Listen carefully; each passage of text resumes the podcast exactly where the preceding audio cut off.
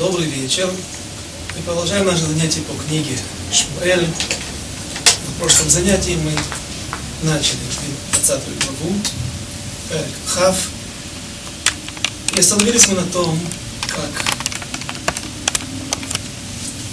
Давид пускается в свои бегства уже официально царской властью, своим своим тестем, царем Шаулем. Но у Давида есть агенты, у Давида есть сторонники, те люди, о которых сказано в Мишлей, в притчах царя Соломона, двое лучше, чем один. И наши мудрецы на основании традиций говорят, что царь Соломон, Шломо Амелех, имел в виду не просто, не только простой смысл, что всегда вдвоем лучше, чем одному, двое. Две пары глаз всегда смотрят под разными углами на вещь, на проблему и могут заметить различные нюансы и лучше рассмотреть и выйти из проблемы.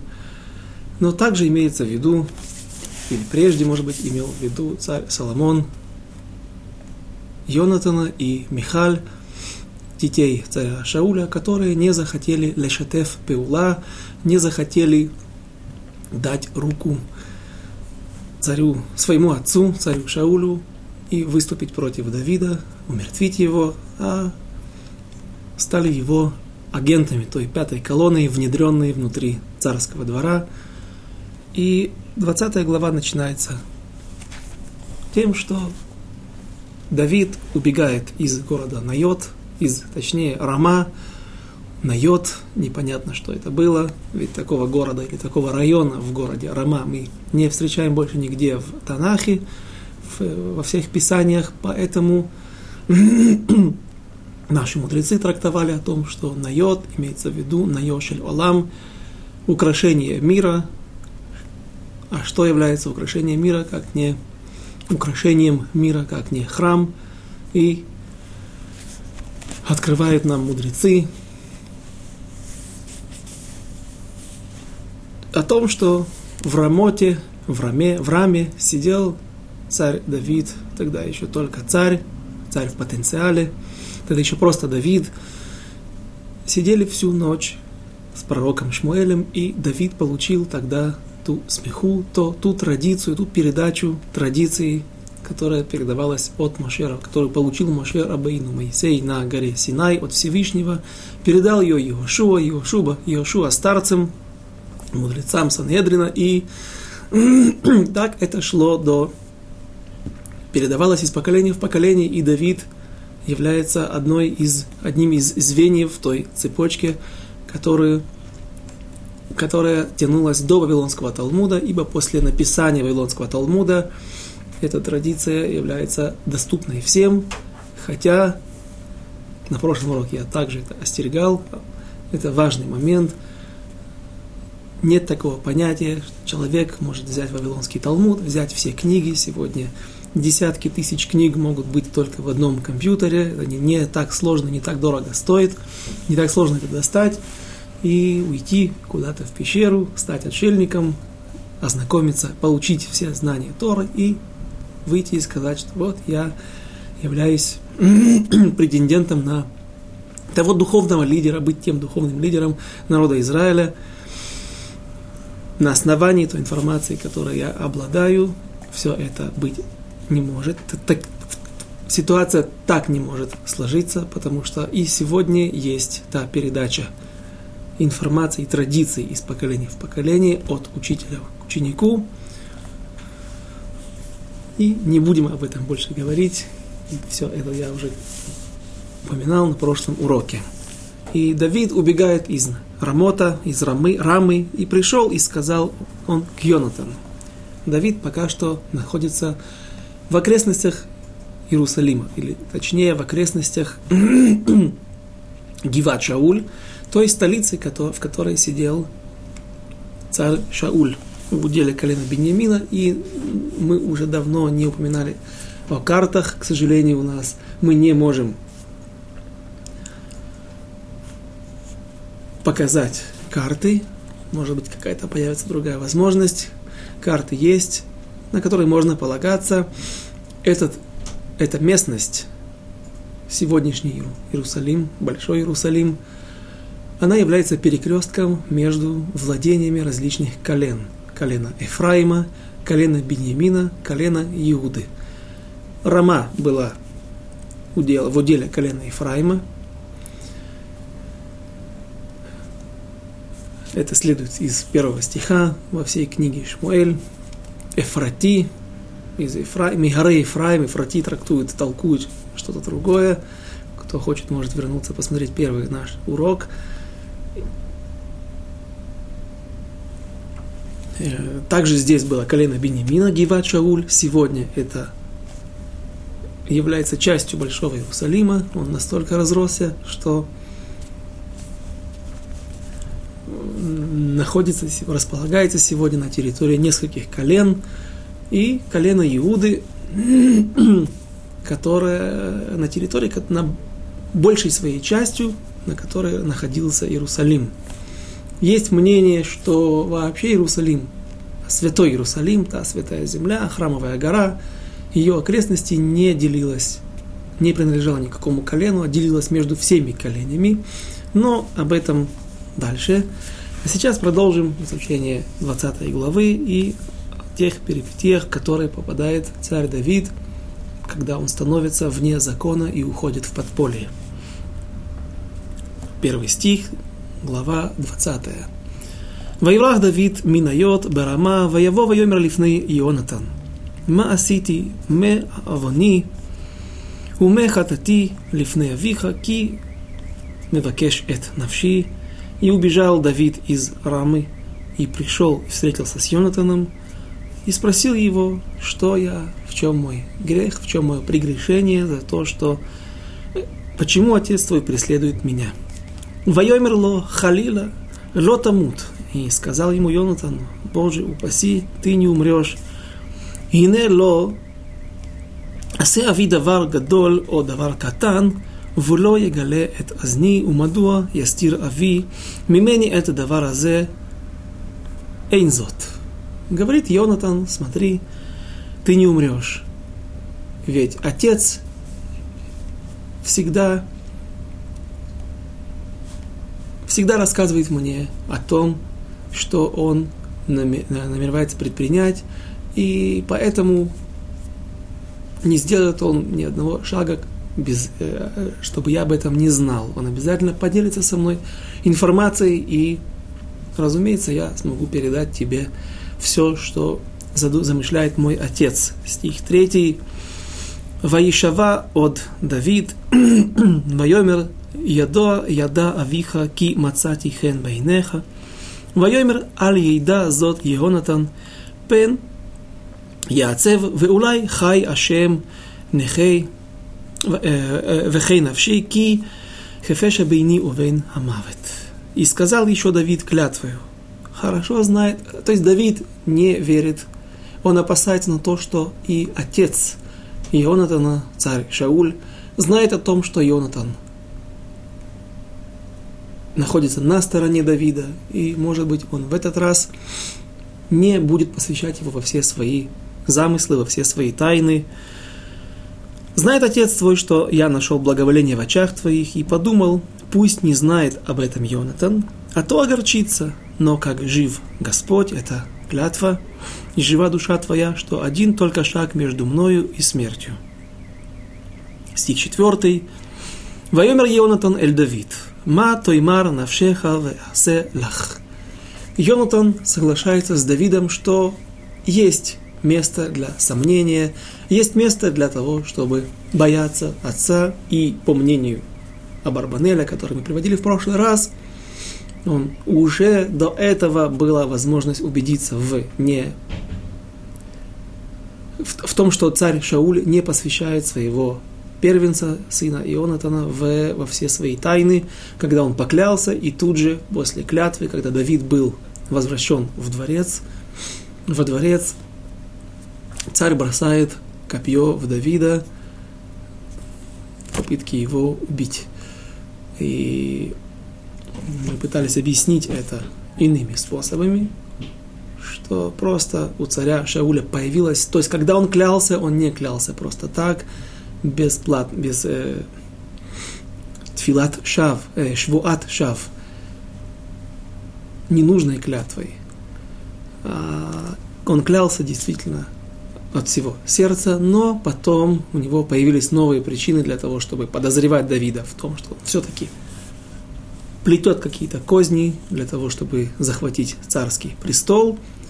Ну а Барбанель из всех комментаторов очень крайне настроен против царя Шауля. Он говорит, что уже в этот момент царь Шауль просто играл двойную игру. Он не посвящает своего сына Йонатана во все свои козни, во все свои интриги и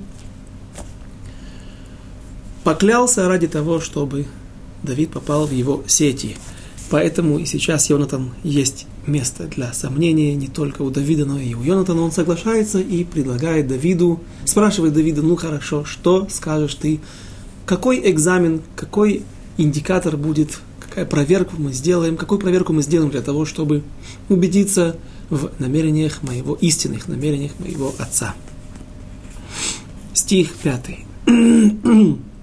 Вайомер Давид, Эль Йонатан. Ине ходеш махар ванохи ישוב אשב עם המלך לאכול. ושלחתני ונסתרתי בשדה עד הערב השלישית. И сказал Ионатан Давиду, что душа твоя не скажет, сделаю я для тебя. И сказал Давид Йонатану, вот завтра начало нового месяца, и я должен сидеть с царем за трапезой, но ты отпустишь меня, и скроюсь я в поле до вечера третьего, до, то есть до послезавтра, до, до вечера третьего дня. Что здесь произошло, и что, что должно произойти, и что это за трапеза в новомесячье. Рош Ходыш, начало месяца. Сегодня этот день отличается тем, что все соблюдающие евреи вставляют, добавляют ставку «Я але вояво» во время молитвы. Каждый еврей добавляет в этот день новомесячия, Рош Хойдеш, добавляет ставку не только в Амида, в молитве, но и в Беркат Амазон, благословений после хлеба. И также утром в Тфилат Шахарит добавляется Тфилат Мусав и дополнение молитва Мусав, дополнительная молитва, как в субботу, как в Регалим, в праздники, и есть особое чтение Торы. Но на этом заканчивается э, выделение этого дня. Например, в этот день работают, как обычно, в обычные будние дни. Но в старые времена было принято, что этот день был полупраздничным. И люди добавляли от себя, те, у кого была возможность, добавляли от себя какие-то устражения, какие-то добавления, и в этот день не работали. Прежде всего, один из источников, почему в этот день, кто в этот день был свободен от работы, э, мы находим еще в Торе женщины, которые, не женщины которые, а все женщины народа Израиля после выхода из Египта, когда они, у них потребовали их мужья золото для того, чтобы сделать тельца, совершить это страшное преступление – женщины отказались отдать свое золото, и тогда мужчины где-то достали другое золото и сделали из него тельца. Но женщины в благодарность за то, что они не хотели э, содействовать совершению такого страшного преступления, одна из честей, которые они были удостоены, это не работать в праздники, не работать в Рош Ходыш, в новомесячье. И, по-видимому, что мужчины тоже в какой-то момент присоединились к этому обычаю, или, по крайней мере, скажем, что царский дом, царская семья, царская свита могли, или большие люди, большие праведники, всегда устражали на себя и вели такой образ жизни с такими добавлениями и устражениями. То есть идет речь о трапезе, праздничной трапезе, как в субботу, или что-то подобное этому, когда вся семья собирается, все вместе преломляют хлеба, вино, праздничная трапеза, одним словом. И в это время все обязаны были быть за столом, в том числе и Давид. Говорит Давид Йонатану, вот я не появлюсь на трапезе ни первого, ни второго дня. Отсюда пытаются привести доказательства, что в древние времена также благословляли. Два дня, один день из сомнений, сафек, второй день. Эм, это сугия в трактат Бейца, Бейца. Здесь у нас нет времени сейчас заниматься этим вопросом. Есть, которые спорят, говорят, что нет, был один день, пытаются свои доказательства приводить. Но, в общем, несколько дней должна, должно было продолжаться празднество. И, соответственно, два дня подряд Давид не появится за столом. Это не может остаться незамеченным. Что же произошло дальше, мы сейчас прочитаем. Стих 6.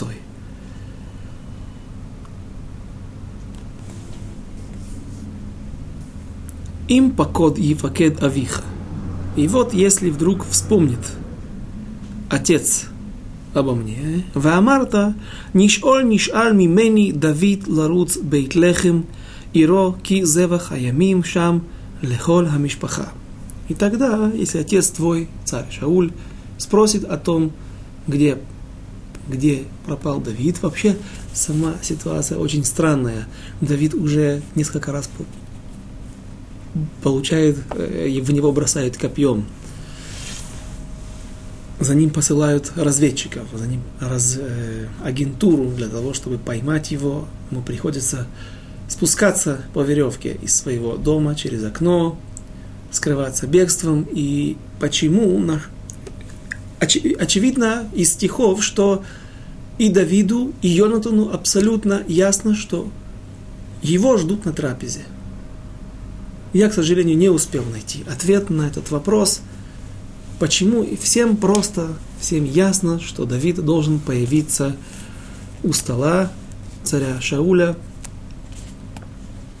Возможно, Шауль, я просто сам думал, попытался сам, это нет, нет, нет у меня источника, который я смотрел, какого-то авторитетного коммента, э, комментатора, который приводит такое мнение, но возможно, что Давид убегал и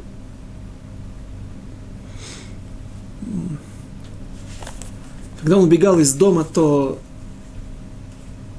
царь Шауль мог подумать, что Давид вообще не знает, что его преследовали. Принесли его кровать, пришли к его жене, к дочке, к Михаль, дочке Шауля, но сам Давид просто не был дома, возможно, так они думают. И он не знает, что за ним гонится. Поэтому он появится на праздничной трапезе. Или, возможно, рассчитывает царь Шауль на то, что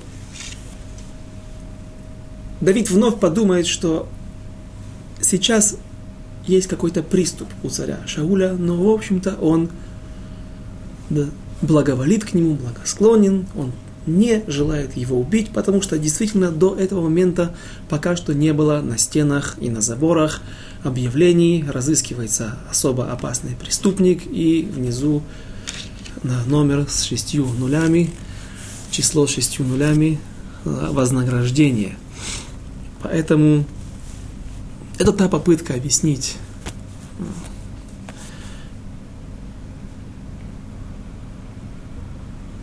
мы прочитали замысел Давида и Йонатана, и дальше стих 7. Им коя мартов шалом леавдеха, в им харов харо ехере ло, да ки хальта араа ми ему. И вот ты, Йонатан, ответь твоему отцу, что Давид отпросился у меня, у Йонатана, пойти домой, посетить родителей, посетить, пребывать на праздничной трапезе. Что же это за трапеза? Есть такое мнение, есть Рав Тушинский, один из великих людей, который жил в Иерусалиме, последние, э, не, сто, больше, более ста лет назад, и он говорит, что когда в Торе описывается о том, как весь год был разбит на в Рошходыш, в новомесячье были жертвоприношения, и в каждый месяц приносилась жертва от определенного колена, и приносил ее глава колена. Так вот, колено, от колена Иуды приносил глава колена жертву, и в этот день, э, это был Рошходыш Нисан, по-видимому, что здесь тоже это было перед Песахом, это время, так откуда-то он на основании какой-то традиции или другой информации он объясняет. Он говорит, что традиция была в доме у Бен, у, у Ишая, делать в новомесячье, именно в Рошходыш Нисан, трапезу о том, как приносилась жертва в новомесячье в Рошходыш Нисан, главой их колена, и это приурачивалось к, приурочивалось к связывалось с тем, с, той, с, тем пророчеством, что в будущем Ло Ясур Шевет Миуда не будет, да не будет отстранен, не отстранится скипетр от колена Иуды. То есть про, э, трапеза это была тем напоминанием и тем символом веры в то, что эта семья, это семейство, колено Иуды верит в то, что произойдет, придет время, когда царский дом будет принадлежать колену, колену Иуды. И поэтому это вызывает дополнительный гнев царя Шауля. Как же так? Ты отпускаешь нашего врага, чтобы он праздновал, так сказать, поднимал бокал за то, что без с Божьей помощью станем скоро, скоро царская власть перейдет к колену Иуды. И тест, который устанавливает, который придумывает Давид, был таков, в стихе 7 мы уже прочитали, что если отец скажет «Тов», «Шалом ля Авдеха», «Хорошо», пусть идет с миром, «Вим харой», «Ехере», а если разгневается и возгорит его – гнев, ло ядаки хальта ему. Тогда будет понятно, что меня ждет недоброе, что царь Шауль замышляет недоброе. Стих 8. Ки ки кибиврит Ашем. Хевета эт авдеха имах, Ве им еш би авон амитейни ата, Ве ад авиха лама зе тевиэйни. И говорит Шау, и говорит царь Давид, Давид, ты же окажи милость рабу твоему, ибо в союз Господень ввел ты с собой раба твоего, и если есть на мне какая вина, если ты считаешь, что я все же виноват, то убей меня сам, а к отцу своему зачем тебе вести меня? Стих 9. Вайомер Йонатан халила лах, כי אם ידוע עדה כי חלתה הרעה מעם אבי, לבוא עליך ולא אתה אגיד לך. И сказал Давид Йонатану, ибо и сказал Йонатан, и не думай об этом, ибо если я узнаю, наверное, что задумано отцом моим, зло грозит тебе, неужели не извещу об этом тебя, и сказал стих следующий, и сказал Давид Йонатану, кто известит меня, если ответит тебе твой отец жестоко. Как известно, у стен тоже бывают уши, и поэтому Давид говорит, даже если ты все же пощадишь меня и не найдешь во мне никакой проблемы, причины для того, чтобы действительно заподозрить меня, как и твой отец, в преступлении против двора, дворца, против э, против царского двора, то как же ты сможешь тогда мне, меня оповестить о том, что отец мой ищет моей смерти? стих 10, «Вайомер Давид Эль Йонатан, миягит ли ома янха авиха каше, ויאמר Йонатан, эль Давид לך ותצא венеце асаде, ויצאו асаде. Говорит Йонатан, как мы, как я смогу тебя оповестить, давай-ка выйдем в поле и посмотрим, найдем какой-то вариант, технический вопрос, техническое решение проблемы, как же мне тебя оповестить. Ведь я всегда при свите, я всегда при сопровождении людей, и если я пойду один, разумеется, возможно, уже следит отец за мной, или будет следить отец за мной после того теста, который я попытаюсь ему устроить во время трапезы. Поэтому они выходят в поле для, для того, чтобы разработать план, как Йонатан, Егонатан сможет оповестить Давида о приближающейся беде. ויאמר יהונתן אל דוד לך ונצא השדה, ויאמר יהונתן אל דוד, השם אלוקי ישראל, כי אחקור את אבי, כעת מחר השליש, השלישית, והנה טוב אל דוד, ולא אז אשלח אליך, וגיליתי את אזניך. Если я смогу разведать у отца, вывести его на чистую воду, и, точнее, так не говорят в ситуации, когда э, узнается информация хорошая. То есть, говорит Йонатан, если я увижу, что отец благоволит к тебе, и на самом деле это были приступы того дурного злого духа, который спускался на моего отца, то тогда я просто пошлю к тебе. Это очень просто. Даже если за мной следят, даже если есть везде шпионы и разведчики от отца, я могу любого из них послать, ведь тебе бояться нечего. И тогда тебя позовут.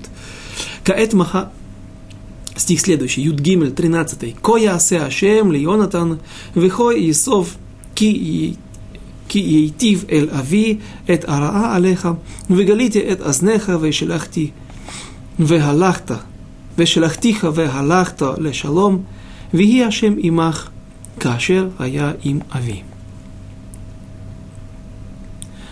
Пусть делает Господь Ионатану такое зло, и еще больше того, ибо если захочет Отец мой причинить тебе зло, то открою я это тебе и отпущу тебя, чтобы ты ушел с миром, и да будет Господь с тобой, как Он был и с Отцом моим.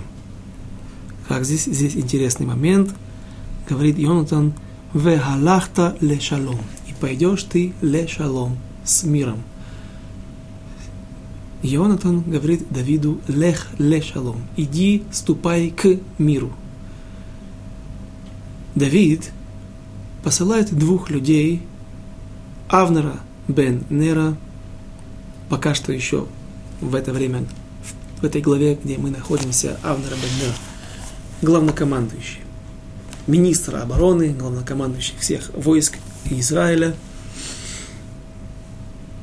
при царе Шауле, и когда в будущем царь Шауль погибнет – и э, Авнер поймет, что Давид – это тот человек, которого Всевышний хочет поставить над всем народом Израиля, он придет для того, чтобы перевести оставшиеся 12-11 колен под власть Давида, когда он царствовал в Хевроне, в Иудее, над коленом Иуды 7 лет.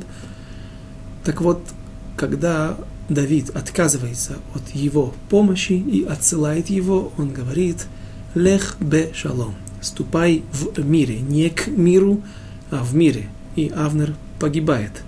Для Авнера это, этот, это возвращение, этот уход становится последним, когда сын царя Давида, Авшалом, один из многих сыновей царя Давида, замышляет бунт против отца, который на первом этапе был очень удачный, и развитие событий было в его пользу, как он задумывал. Но начинается это с того, что Авшалом пытается уйти в сторону для того, чтобы вне Иерусалима, вдали от Иерусалима, поднять народ на бунт против своего отца. И он просит, чтобы отец отпустил его для жертвоприношений в другом месте. Авшалом уходит, получает благословение Лех бе шалом. Ступай в мире. И для него это алиха, это хождение заканчивается также трагично. Какая разница между этими словами, почему мы говорим, и так сегодня принято, человек, когда прощается с другим человеком и желает ему добра, желает, чтобы он доехал до своего дома благополучно и чтобы все у него сложилось хорошо, мы говорим «лех ле шалом» – «иди к миру» или другому значению этого слова. Когда же мы говорим «бешалом», человек, который идет в свой последний путь во время похоронной процессии, мы говорим «лех бешалом» – «ступай в мире». И об этом дальше, в следующих главах, когда мы коснемся момента непосредственно. С, э, я хотел бы это, об этом подробнее задержаться на истории с Авнером. Так вот, Ионатан благословляет царя Давида и говорит, ступай, лех ле шалом. И прочитаем следующий стих, 14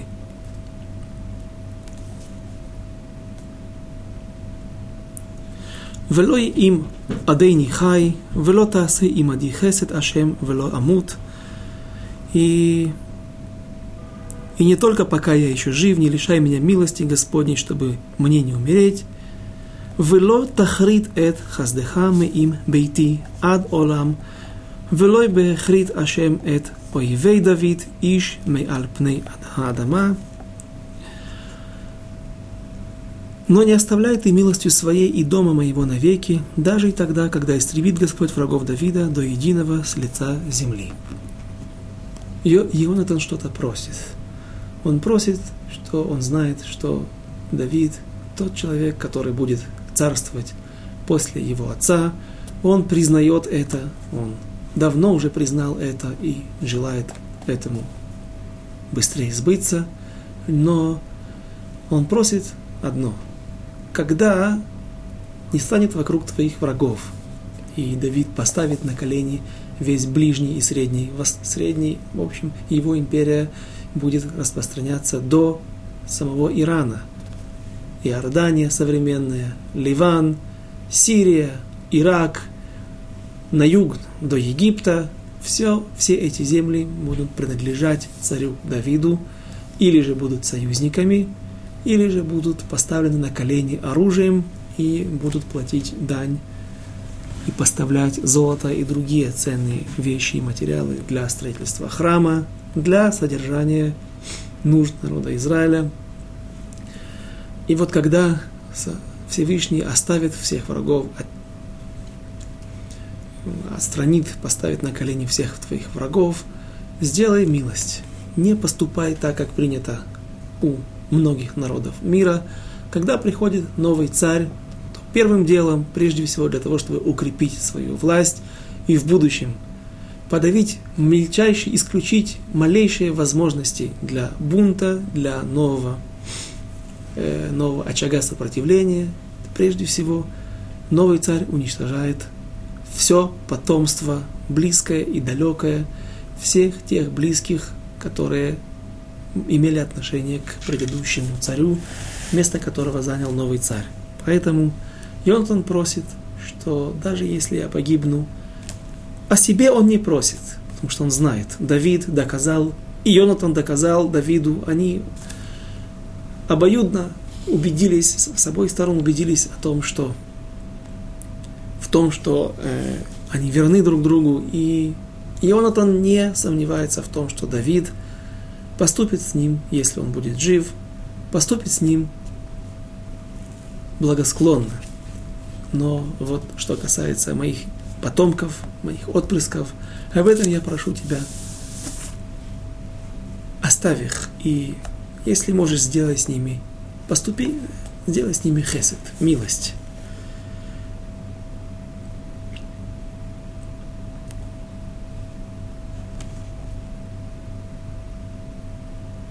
стих 15. ויכרות יהונתן עם. Э, извините, 16. ט"ז. ויכרות יהונתן עם בית דוד. וביקש השם מיד אויבי דוד.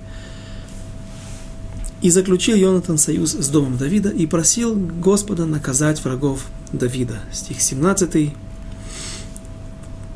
ויוסף יהונתן להשביע את דוד באהבתו אותו ки ахават навшо ахевой. И еще заклинал Юнатан Давида любовью своей к нему, потому что любил его как душу свою. Следующий стих, 18. Вайомерло Йонатан Махар Ходыш Венивкатта Ки и Пакет Машавеха. Завтра новомесячье, и ты, твое место останется пустым. Это, скорее всего, не останется незамеченным – И что же? Вешилашта. И также на следующий день ты не появишься. На, в первый день, возможно, это не вызовет большого внимания и подозрения, но когда два дня ты будешь отсутствовать, это уже привлечет внимание. Тередме от увата эль хамаком ашер нистарта, шам бьем хамаасе, вьяшафта эцель хаэвен хаазель. А на третий день спустись пониже и приходи на то самое место, где ты скрывался в будний день, и сядь у камня Азеля. То место, где Йонатан сейчас, наверное, встречается вместе с Давидом, это предпоследняя их встреча, и камень этот называется Эвена Азель. На русском, в русском переводе его переводят как? Пишу с большой буквы. Название какое-то, место.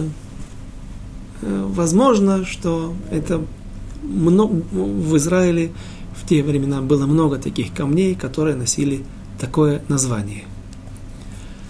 От, откуда же происходит это название? Корни его в арамейском языке – Сегодня на арамейском языке, в Вавилонском Талмуде мы часто встречаем слова «азаль» или «азла». «Азла», что означает «идти». Куда идти? Куда укажет камень? Иными словами, в те времена не было тамрурим, дорожных знаков, и не было мисрат тахбура, министерства по министерство движения, и люди каким-то образом, возможно, у царя была какая-то служба, и они устанавливали крупные камни, на которых было что-то написано, куда идти, перекресток. И это был указатель. Налево пойдешь, коня потеряешь, направо пойдешь. И Эвен Азель, тот камень, который указывает, куда идти. Налево пойдешь, пойдешь в Иерусалим, направо пойдешь, пойдешь в Заиордане или в Ерехо. И вот у этого камня, который был в окрестностях этого поля, или Геват Шауль, и договорились встретиться Йонатан и Давид через два дня после того, как будет опробирован тест, который они разработали вместе с Давидом во время праздничной трапезы. Э, в Израиле в начале века во время зарождения государства и немножко после этого жил величайший человек, величайший мудрец Торы, Рав Иср Залман Мельцер, который приехал из Литвы в землю Израиля и был долгое время одним из вождей, одним из духовных лидеров народа Израиля. Э, как-то я читал в книге Толдот Яков о том, как Стайплер – Рав Яков, Рав Яков Исроэль Каневский, приехав с Украины после учебы в Ешиве э, в Беларуси, тоже называлась Литвой, смог приехать в Израиль и жил со своим гисом Хазон Ищем, некоронованным королем Торы в те времена, э, то получилось так, что кто-то Стайпера, протим, нюансы все не пишут в книге, что же произошло, но кто-то Тава Эцтайпер Бадин. Кто-то позвал его в суд. Какая-то была тяжба против Стайпера, на что ответил Хазон Иш, ты не должен идти на этот суд, потому что а судьи кто в плане того, не в том смысле, который мы привыкли э, читать из, из этого произведения, а, а в смысле того, что судьи э, знают меньше, чем ты Тору, и во всем Израиле нету ты не должен идти, потому что кто во всем Израиле может тебя судить? Ведь во всем Израиле нет человека более знающего, чем ты. Тору Адаров Иср Залман Мельцера. До Рава Исхака, Рава Исхака, э, из Иср Залмана Мельцера. То есть мы видим из свидетельства Хазуныша, что это был один из двух-трех величайших людей, то, э, обладающих знанием Торы в Израиле. И вот Рав Исам Залман Мельцер написал книгу, книгу, которая в котором комментарий на Талмуд, комментарий, э, который также указывает пути изучения Тор, пути изучения Вавилонского Талмуда.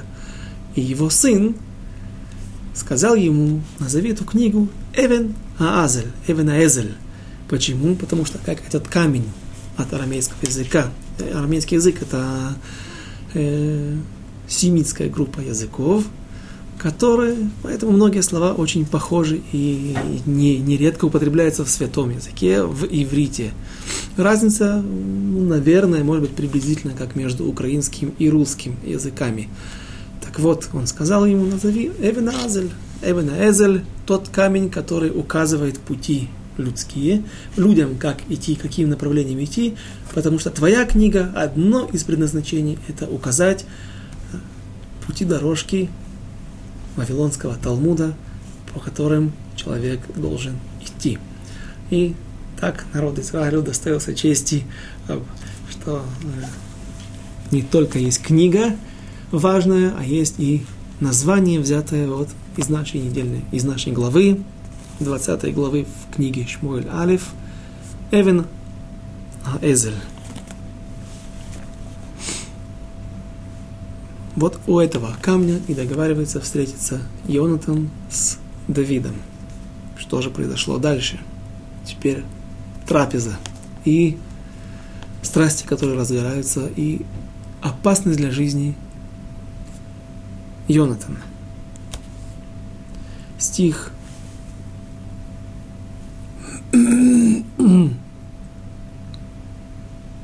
стих 20. «Вегине эшлах эт анаар лех מצוא את החיצים, אם המויר אומר לנער, הנה החיצים ממך והנה, ככנה, ויבוא כי שלום לך, ואין דבר חי השם. Перевод. Что же будет дальше? Я приду к тебе, а я пущу стрелы, и со мной будет юноша, оруженосец, я пущу три стрелы в ту сторону, как будто стреляю в цель. Вещь, которая была принята и доступна придворным юношам выйти в поле, потренироваться в стрельбе из лука.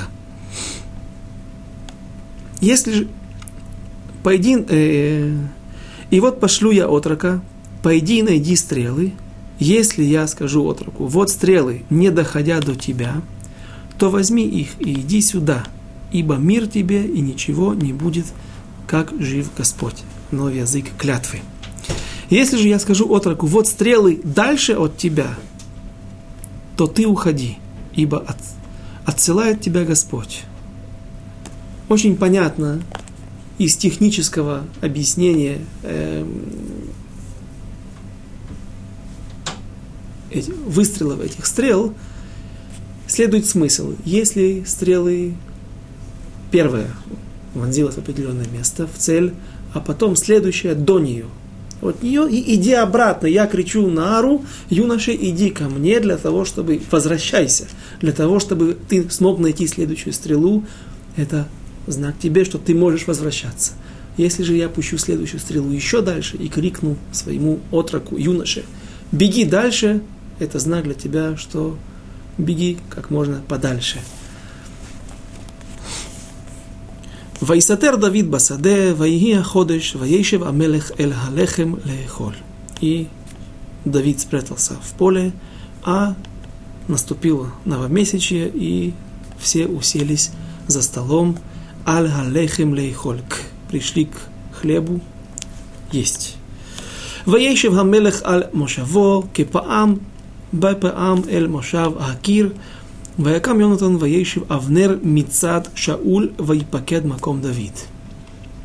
Здесь Йонатан, по объяснению, по объяснению некоторых комментаторов, пытался сделать такой маневр, чтобы отсутствие Давида не было замеченным. Он пересел на место Авнера.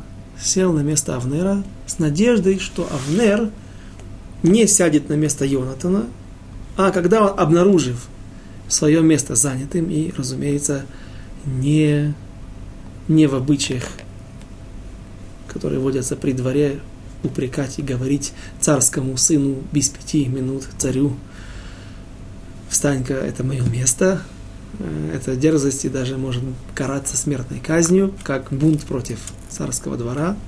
Это неуважение, выказывание определенного неуважения, пренебрежение царской семье, возможно, к самому царю. Так э, Авнер, возможно, пойдет и сядет на место Давида. Авнер же сел на место Йонатана. Йонатана он не стал дерзить, не осмелился поднять его со своего места, но сел на место Йонатана, и место Давида осталось незамеченным. Скажите, а почему? Почему? Значит, было принято, что когда садятся за стол или у стола, я сейчас объясню, почему именно такая постановка, построение моего предложения, моих предложений, не за столом, а у стола, э, возле отца, возле царя не садился сын. По одному из объяснений наши мудрецы, наши праотцы уже тогда или всегда, начиная с выхода из Египта, испокон веков, делали эсейба, эсейва, сейва. Люди всегда наклонялись на левый бок, знак свободных людей. То, что мы делаем в Леля Седер, в пасхальный Седер, когда мы выпиваем кушаем мацу и выпиваем 4 бокала вина или виноградного сока на левом боку, как это делали в древние времена, люди не сидели, как сижу сейчас я на стуле за столом, а люди лежали на, на каких-то сапот, на, какой-то, на каком-то на маленьких кроватях или диванах. Как это мы знаем, было в Греции древней, потому что желудок так вытягивается и пищевод более удобно, и это позволяет пище лучше проникать в желудок и лучше усваиваться, ничто не сжато внутри. И это признак свободных и богатых людей.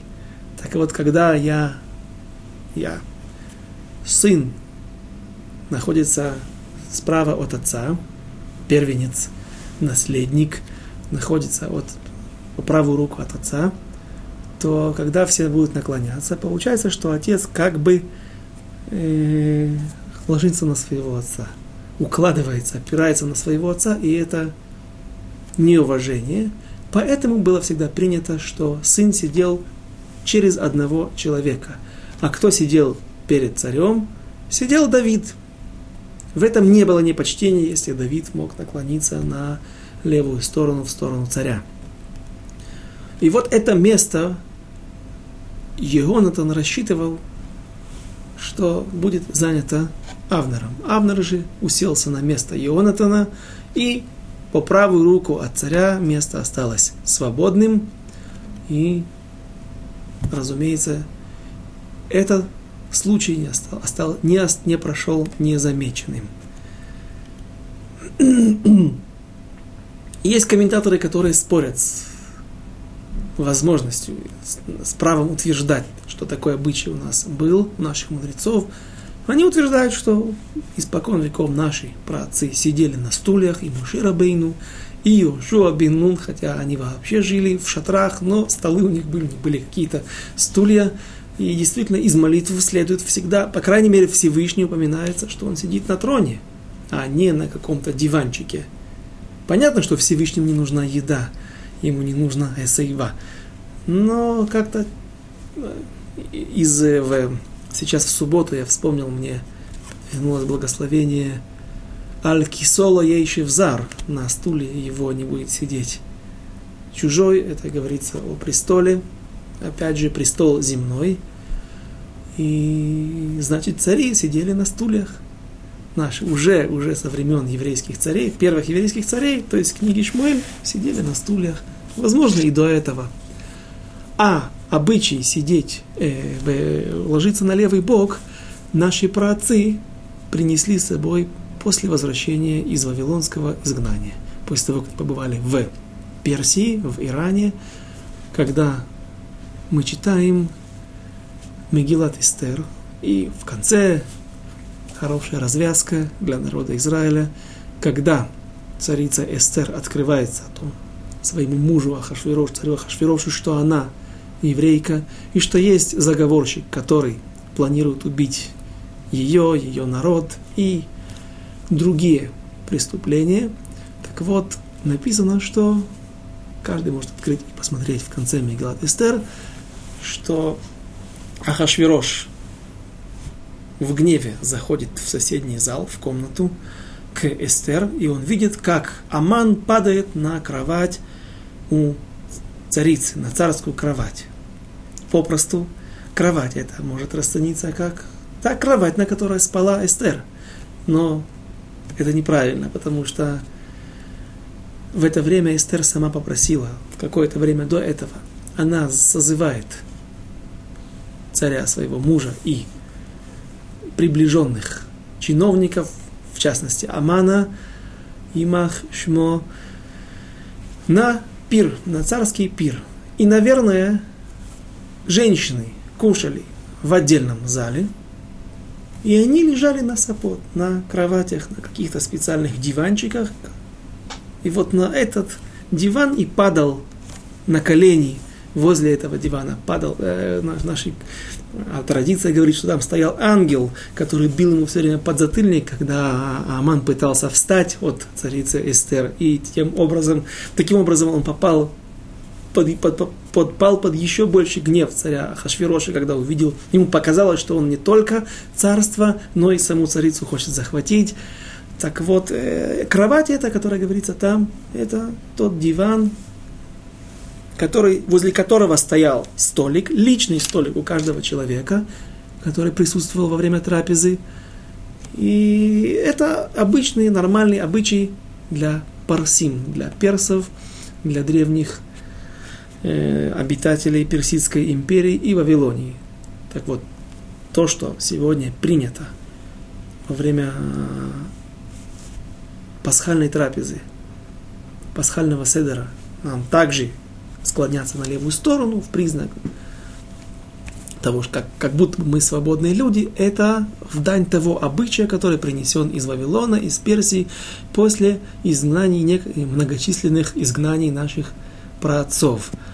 И поскольку это обычай, который был не изначально, а так к этому склоняются, к такому мнению склоняется большинство наших мудрецов, то есть, что все же сидели на стульях изначально наши праотцы, то если человек не сделал такое движение, не подложил подушку, стул был неудобный, или у него болит спина, и он не может сделать такое движение, это не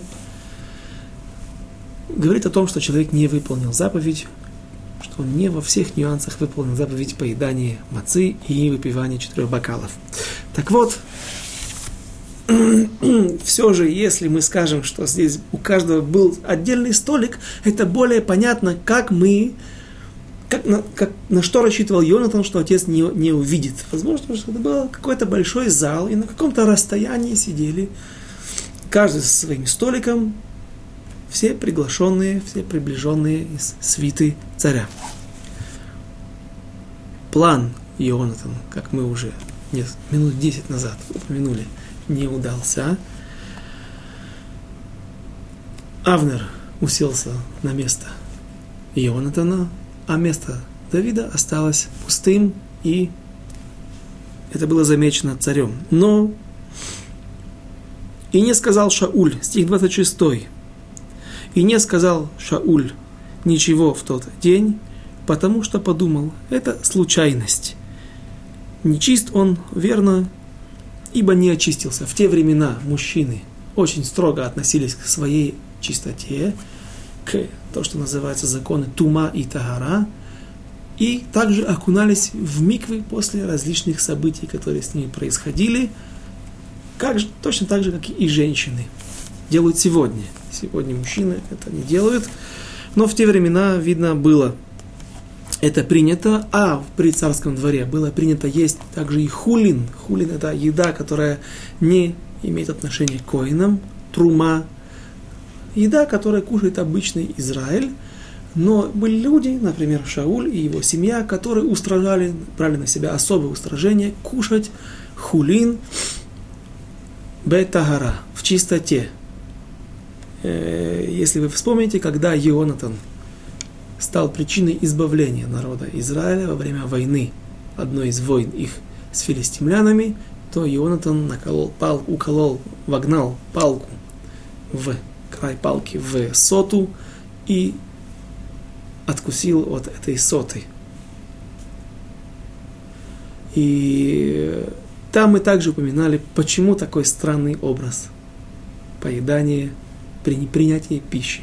Все это связано с тем, что в доме у Шауля было принято есть хулин, даже обычную еду, которая не имеет отношения к коинам, нет трума, даже ее есть в чистоте.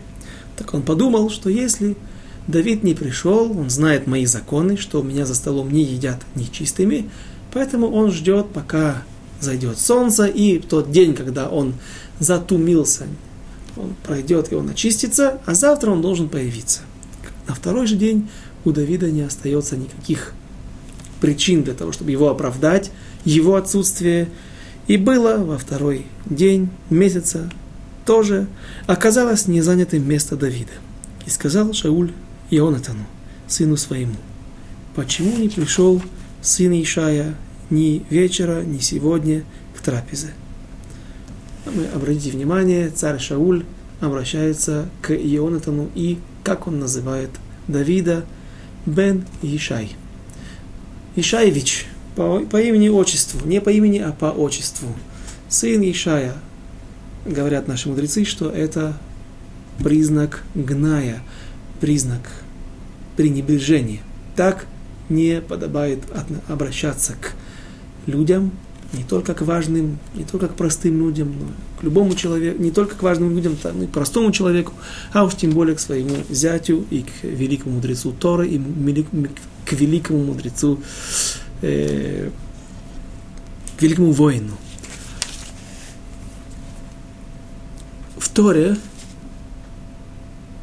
есть у нас четкое доказательство этому объяснению, что по отчеству обращаются, сын Ишая обращается только когда хотят пренебречь человеком, когда разведчики возвращаются из земли, из святой земли, и десять глав колен хотят оклеветать землю Израиля, сказав, что мы не сможем захватить эту землю, она слишком тяжела для нас, и прежде всего те люди, которые живут там, они нам не по силе. Двое были вне этого заговора. Йошуа бен Нун и Калев бен Ефуне. Кален, сын Ефуне. Йошуа бен Нун был каной. Он был ревнитель веры, он сразу выступил против. Земля хорошая, мы сможем туда войти, войти и захватить ее. И это было опасно он, когда он пошел в землю Израиля вместе с э, Мираглим, вместе с другими разведчиками, то Машера Бейну, зная о том, что помыслы не всех глав колен чисты, он молился за Иошуа. Почему он знал, что Иошуа будет в порядке, он не оступится, увидеть в земле он не сможет ничего того, что станет причиной его непослушание приказу Всевышнего, но он знал, что он вождь, он тот человек, который вынимает шашку, всегда идет с шашкой голову, он не признает никаких компромиссов, никаких политик. И поэтому он молился за него, что Всевышний поможет ему не попасть в переполох, ибо это опасно.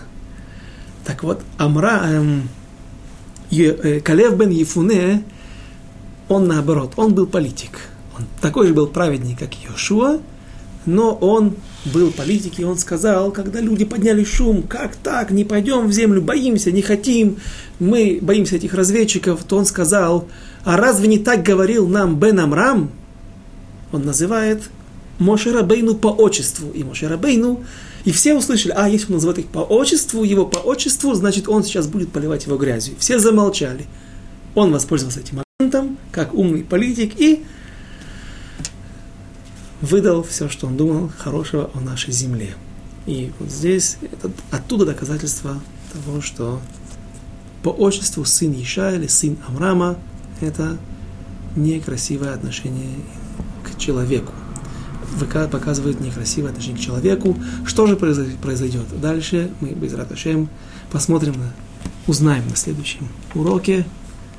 До свидания, до следующих встреч.